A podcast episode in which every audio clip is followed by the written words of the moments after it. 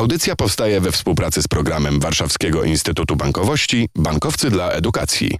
Trzy grosze o ekonomii.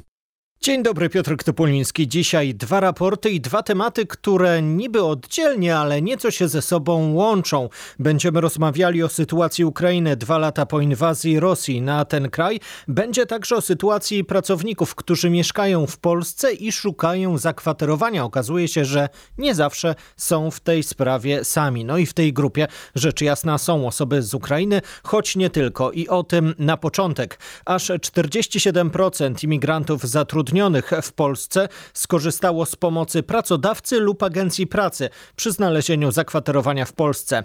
Jedna trzecia cudzoziemców znalazła lokum samodzielnie. Tak wynika z pierwszego w Polsce badania na temat sytuacji mieszkaniowej zatrudnionych w naszym kraju migrantów. Pracownik zagraniczny, zakwaterowanie w Polsce. W badaniu wzięło udział łącznie 400 cudzoziemców z kilkunastu krajów. Mówią profesor Mariusz Kowalski ze Studium Europy Wschodniej Uniwersytetu Warszawskiego i Anatolii Zymnin z EWL.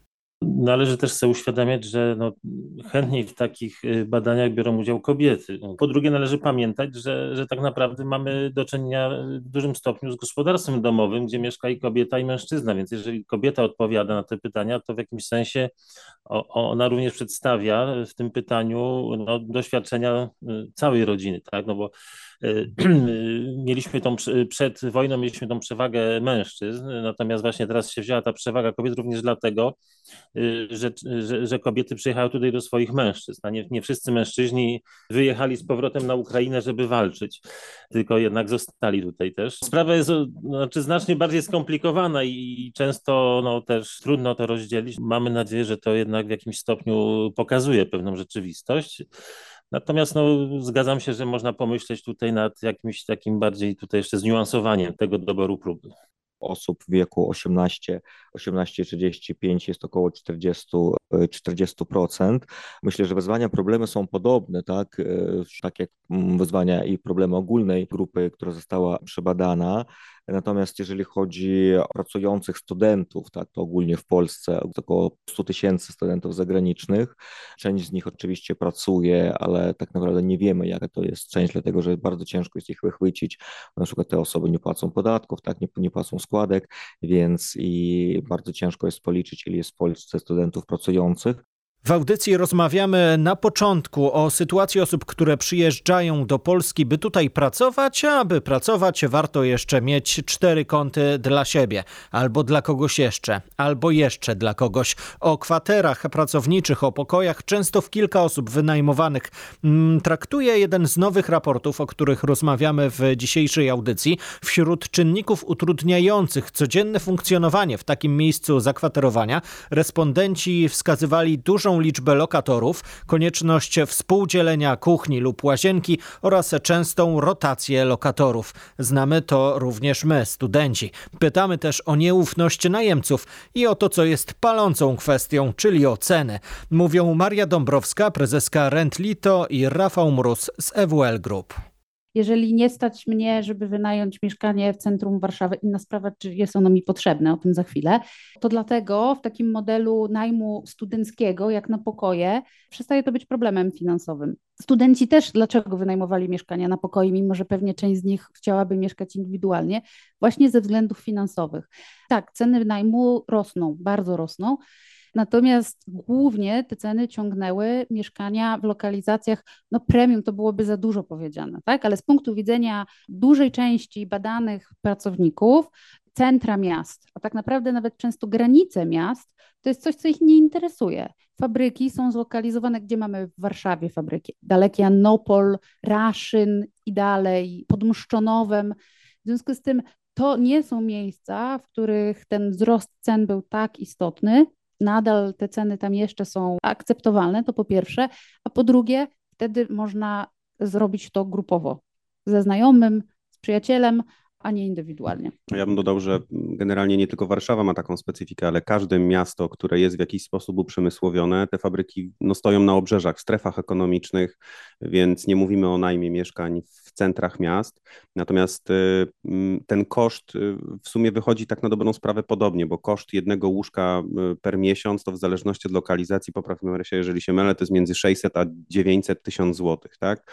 Więc biorąc pod uwagę, że taki jest koszt i pracownik ten koszt musi ponieść za, nie wiem, miejsce w pokoju, no to myślę, że za 3-4 tysiące złotych spokojnie można znaleźć e, nawet e, indywidualny pokój, jeżeli wynajmie się mieszkanie w 4 czy w 5 osób i się po prostu nim dzieli. Także to jest istotne to, co Maria powiedziała. To jest już jakby niechęć do mieszkania w większych skupiskach i wykupienia łóżka, tylko wynajmujemy w 4-6 nawet znajomych mieszkanie, dzielimy się kosztem, mamy mniej osób do łazienki, do prysznica, mamy mniej osób, które razem mają dostęp do kuchni, łatwiej jest zadbać o porządek, wtedy jakby mniej jest takich też problemów czysto ludzkich, tak, wynikających z tego, że y, jeden lubi jak mu skarpetki się walają koło łóżka, a drugi na przykład bardzo tego nie lubi, tak, więc to są raczej te aspekty. Ceny najmu mieszkań ma wpływ na, na kwestie migracyjne, na przykład i przykładem jest Kanada, rosnące ceny mieszkań, właśnie mieszkań studenckich przede wszystkim, e, spowodowały to, że rząd zdecydował się na ograniczenie ilości wydawania wiz studenckich. Więc to ograniczenie weszło w tym roku, czyli te kwestie gospodarcze mają też także wpływ na takie kwestie, jeżeli mówimy o przyjmowaniu migrantów, studentów czy migrantów, migrantów ekonomicznych. Równolegle nie tylko ceny mieszkań w standardowym najmie długoterminowym rosły. To, to nie jest tak, że ceny kwater stanęły, czyli to, co płaci pracodawca, a w czym czasem partycypuje w mniejszym lub większym stopniu pracownik, te ceny też poszły do góry. Bo z czego wzrost cen wynikał? Ze wzrostu cen mediów, ze wzrostu stóp procentowych, obsługi kredytów i tak dalej. W związku z tym tam też były podwyżki. To jeszcze na koniec Maria Dąbrowska, a wcześniej Anatolii Zymnin z EWL. Link do całego raportu wrzucimy w opisie podcastu 3 grosze ekonomii. Już teraz zapraszam. 3 grosze o ekonomii. Po dwóch latach rosyjskiej agresji w społeczeństwie ukraińskim narasta zmęczenie wojną. Najważniejsze jest utrzymanie obecnego poziomu wsparcia dostosowanego do zmieniających się potrzeb. Tak wynika z raportu Fundacji World for UA. Eksperci rekomendują m.in. pomoc zaniedbanym dotąd grupom, wypełnienie luk w przepisach dotyczących opieki zdrowotnej oraz współpracę międzysektorową w celu przeciwdziałania rosyjskiej dezinformacji.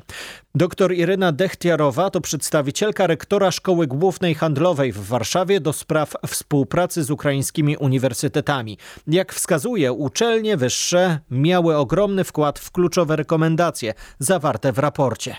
I tutaj ze mną obecni są studenci ze Studenckiego Koła Naukowego Szkoły Głównej Handlowej.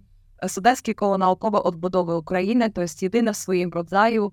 E, studenci z Ukrainy, studenci z Polski, ale także na przykład z Białorusi są połączone pomysłem, ideą, żeby opracować przyszłe wizje odbudowy Ukrainy, ale nie skupiając się tylko na przyszłości, ponieważ wiemy, że odbudowa powinna już dzisiaj się zaczynać i to się dzieje, to się trwa nie tylko w sensie infrastruktury, ale w sensie też współpracy budowy gospodarczej, ale przede wszystkim to, co nas dotyczy, to jest troska o kapitał intelektualny.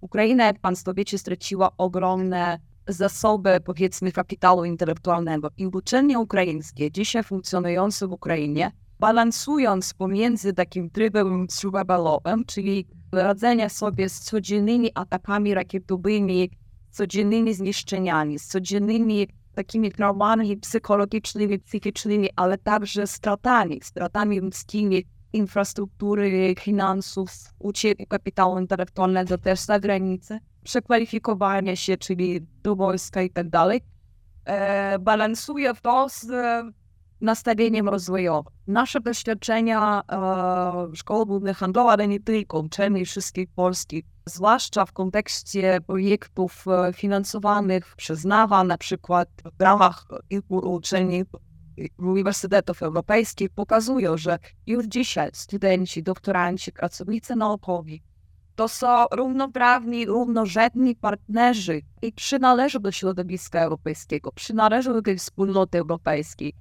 poziomie swojej wiedzy i w poziomie swojego przygotowania e, i w, i w sensie językowym, i w sensie rozumienia różnych procesów odbywających się, się na świecie i w Ukrainie, ale przede wszystkim także wnoszę to, co nazywa się dyplomacją akademicką.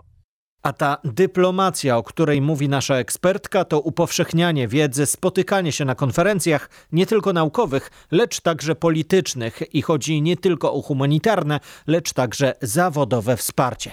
Link do raportu Fundacji World for Ukraine będzie można ściągnąć z internetu. Opis dodajemy do opisu podcastu. Trzy grosze o ekonomii, tak nazywa się nasza audycja. Zachęcam do słuchania, śledzenia w waszych ulubionych audycjach z podcastami temat ten do usłyszenia w całości, a także poprzednie nasze e, spotkania było między innymi o lokatach i o oprocentowaniu. To w zeszłym tygodniu, a w kolejnej audycji rozmawiać będziemy o pokoleniu Z wchodzącym do biznesu, o przedsiębiorczości młodych ludzi. Już teraz zapraszam.